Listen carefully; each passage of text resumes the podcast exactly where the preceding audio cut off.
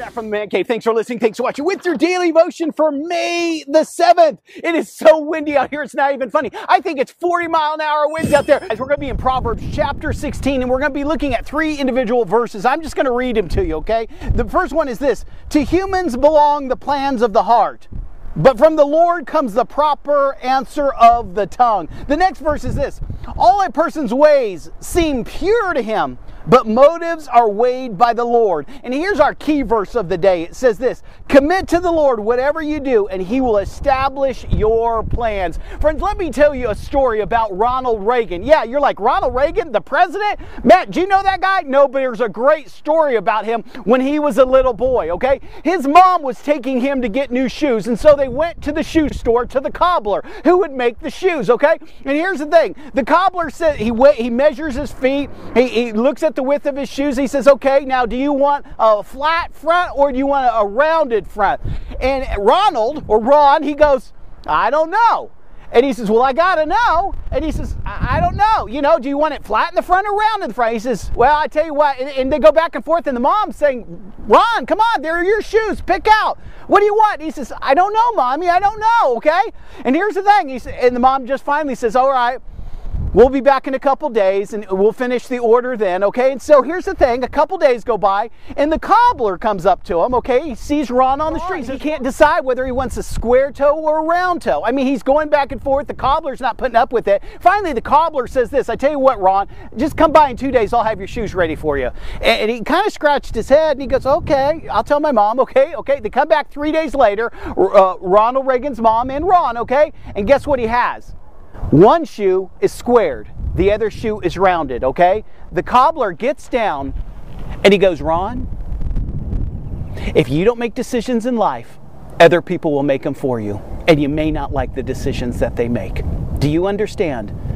Ron goes like this. Yes, he says, These shoes will be a reminder for the next year and a half that you need to man up, that you need to make decisions, that you need to do what you think is best for you. I tell you what, it's a great story. How does that apply to a Christian like you and I? Here's how it applies, okay? We seek out the Lord to get guidance okay? We, we have wisdom, discernment, intellect, and all day long we are making decisions, okay? But the text says this when we commit our ways to the Lord and we're trusting God with it, even if we make a mistake, God will stop us in that. We have to be led by the Spirit of God. And here's the thing the more we have our communication channels open with the Lord and are trusting God and are led by the Spirit of God, the less likely we are to make stupid decisions. There are times in life that we have to make very quick decisions okay? But when your life is committed to the things of God, God is safeguarding you as you make those decisions. I personally don't want to make huge decisions outside of Christ. That would be the most stupid thing when God knows the future and He knows the past, okay? He knows what's going to take place tomorrow where I don't. He's smarter than me. I'm not, okay? He's God. I'm His creation. Watch this, guys, that I'm all prayed up. I'm totally prayed up. I'm in the Word, okay, and I'm asking God about something, and I haven't heard anything. What do I do? I move forward in God's Spirit and wisdom, okay, trusting I've committed this to the Lord.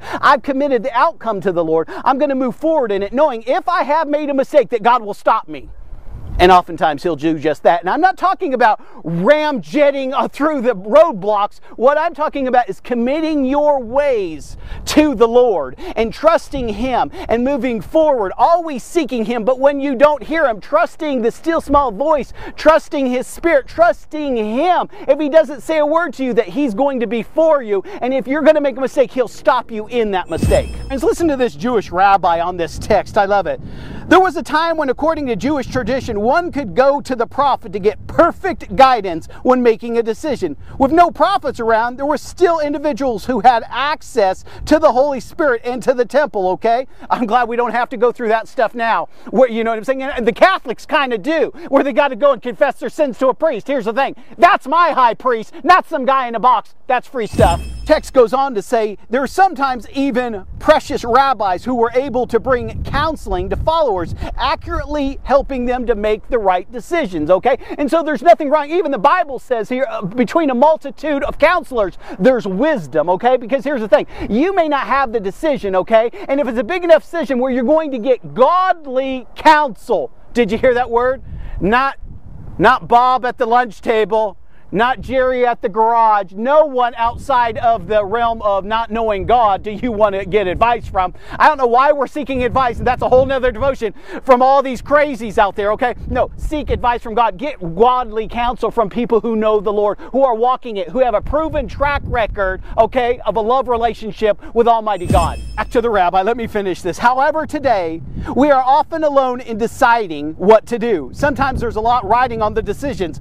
Even advice from specific individuals is no guarantee that we are choosing correctly. So, how are we to know what to do? I like this guy, friends, especially because he's a Jewish rabbi. He's going to think a little bit differently than Proverbs gives us the answer. We read, To humans belongs the plans of the heart, but from the Lord comes the proper answer to the tongue.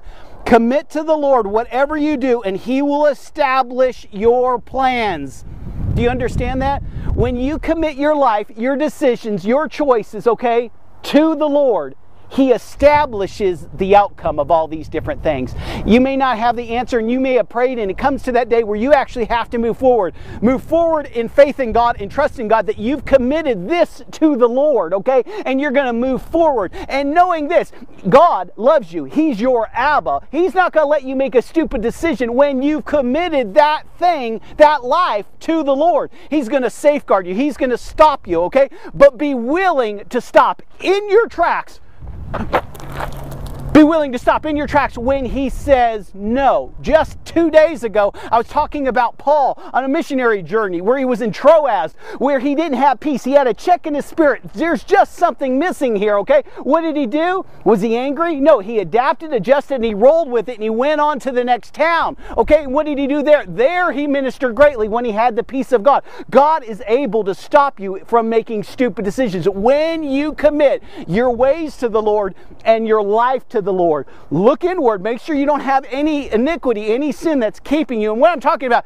we commit sin every day. What I'm talking about, you've incorporated something into your life and you're holding on to it. You're just not willing to let it go. Friends, let that thing go because that's going to hinder you from hearing the still small voice, okay? Iniquity and sin, especially those things that we harbor into our lives and we're not willing to get rid of them. Why aren't we able to get rid of them? Because we perceive they bring some type of pleasure, okay? In reality, they will bring definite pain, guaranteed, okay? Commit your ways to the Lord. Trust Him. He will never fail Hey, this is Matt from the Man Cave.